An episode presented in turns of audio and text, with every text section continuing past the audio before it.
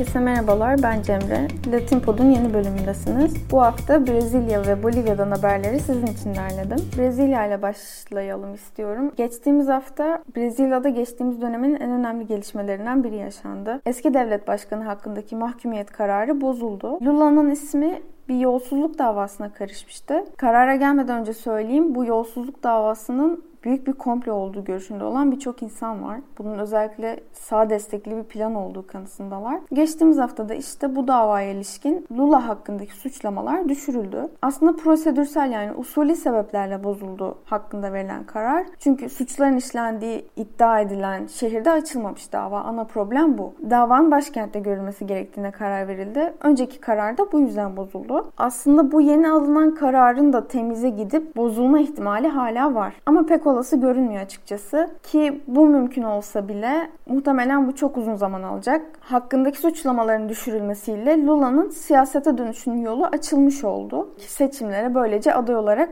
katılabilmesi mümkün artık. Şimdi Lula mahkumiyeti yüzünden 2018 seçimlerine katılamamıştı. Ama bu durumda artık tekrar aday olabilir. Ki Bolsonaro karşısına çıkabilecek en güçlü adaylardan bir de olur. Bu da Brezilya'nın geleceğini bambaşka bir yola sakar tabii ki. Özellikle Bolsonaro'nun halk desteğinin azalmaya başlamış olması Lula için de iyi bir fırsat olabilir. Şimdi bu desteğin azalmasının en önemli sebeplerinden biri tabii ki pandeminin idare edilme şekli. Ölüm sayıları çok yüksek, finansal desteği de kestiler geçtiğimiz aylarda. Tam bu zamanlarda Lula'nın sahneye çıkması tabii ki işleri değiştirir. Lula zaten suçlamalar düşürüldükten hemen sonra yaptığı konuşmalarda doğrudan bu meseleye vurgu yapıyor. Yani pandeminin kötü yönetilmiş olması meselesine. Ama hemen de ayaklarımız yerden kesilmesin istiyorum. Yani bu yorumu yaparken tamamen kendimizi kaybetmemek de önemli. Çünkü Bolsonaro hala çok güçlü bir aday ve Lula tüm yaşananlardan sonra Bolsonaro'yu devirecek desteği bulamayabilir de. Şimdi bunlara ek olarak iki tarafa da güvenmeyen bir kesim olduğunu da belirtmem gerek. Sonuç sonuçta ikisinin de farklı mahallelerin popülist liderleri olduğu kanısında bu grup. Geçenlerde tam olarak bu bakışı eleştiren bir yazı okudum.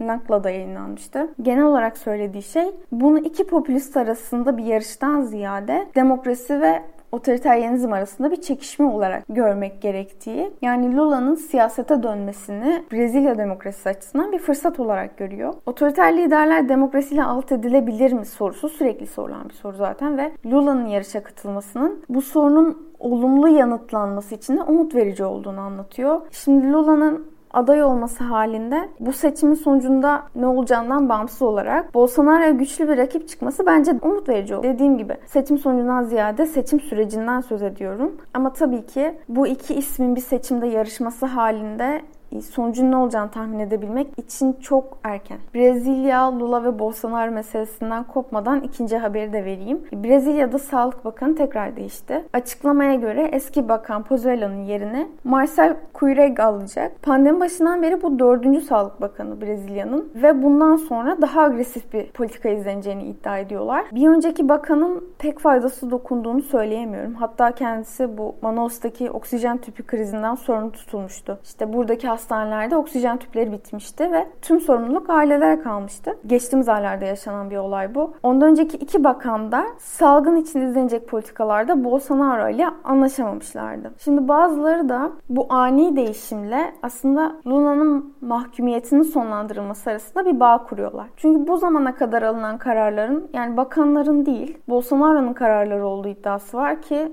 sanırım hiç kimseye çok da yersiz görünmüyordur bu iddia şu an. Yani tüm bu ciddiyetsizlik aslında Bolsonaro'nun sorumluluğu. Dediğim gibi halk desteğini kaybetmesinin önemli sebeplerinden biri de bu pandemi yönetimiydi. Şimdi herkes Bolsonaro'yu bu noktadan eleştirirken bu değişimde tesadüf gibi görünmüyor tabii ki. Hele ki Lula'nın konuşmalarında pandemi meselesine vurgu yaptığı da düşünülünce alınan karar daha da mantıklı görünüyor. Ama açık konuşmak gerekirse Bolsonaro'nun hangi kararı neden aldığını anlamak ve kararların arkasına artık gerçek bir düşünme süreci sürecine rastlamak kolay değil. Bu Sağlık Bakanlığı meselesinin de bahsedilen kadar derin bir mesele olmadığı ihtimalini gözden kaçırmamak faydalı olur dolayısıyla. Son haberimiz de Bolivya'dan. Bolivya'da eski geçici devlet başkanı Agnes tutuklandı. Tutuklama sebebi ise eski devlet başkanına yapılan darbe. Daha doğrusu darbe sırasındaki eylemleri sebebiyle terörizm ve isyan suçlarından yargılanacak. Daha önceki bölümlerde üzerine konuştuğumu hatırlıyorum. Bu herkes Bolivya'daki Morales'in devrilmesi olayını, o dönem yaşananları bir darbe olarak adlandırmıyor. Bu konuda dahi çekinceler varken şimdi darbeye katılma suçlamasıyla Anyez ve hatta eski bakanlardan bazıları tutuklandılar. Anyez'in tutuklanmadan önce bir bazada saklandığı bilgisi var haberlerde. Hali hazırda imajı zedelenmiş de Anyez'in zaten son görüntülerde pek yardımcı olmadı. Şimdi benzer adımların atılacağını tahmin etmek zor değildi.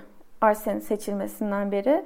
Yani bu geçiş dönemiyle ilgili baskının artırılacağını herkes biliyordu. Bu kolay durulacak bir mesele de değil. Mas çünkü bunun bir darbe olduğuna dair ikna sürecine devam edecektir. Ama bundan sonra Anyaz'ın tutuklanması kadar önemli bir adım atılabilir mi bu konuda emin değilim. Yargılanan kim olursa olsun adil yargılamadan vazgeçmemelerini ummakla yetinmek durumundayım şimdilik. Meseleyle ilgili bir iddia da Anyaz'ın Avrupa Birliği ve Amerikan Devletleri Örgütü'nden tutuklamayla ilgili destek istediği. Özellikle bu Amerikan Devletleri Örgütü şaşırtıcı olmadı. Bu örgüt en başta Morales'in ülkeyi terk etmek zorunda kaldığı seçimde gözlemci olarak bulunuyordu ve hile iddialarını onlar da desteklemişlerdi. Dolayısıyla onlar da büyük ölçüde sorumlu görülüyorlar pek çok insan tarafından tüm bu yaşananlarda. Kayıt aldığım sırada bir açıklama yapılmış değil. Ancak Annenizin tutuklanması basit bir mesele de değil. Dolayısıyla önümüzdeki haftalarda konu üzerine mutlaka konuşmaya devam ederiz. Deyip Latin Pod'un bu bölümünü burada noktalıyorum. Haftaya görüşmek üzere, hoşçakalın.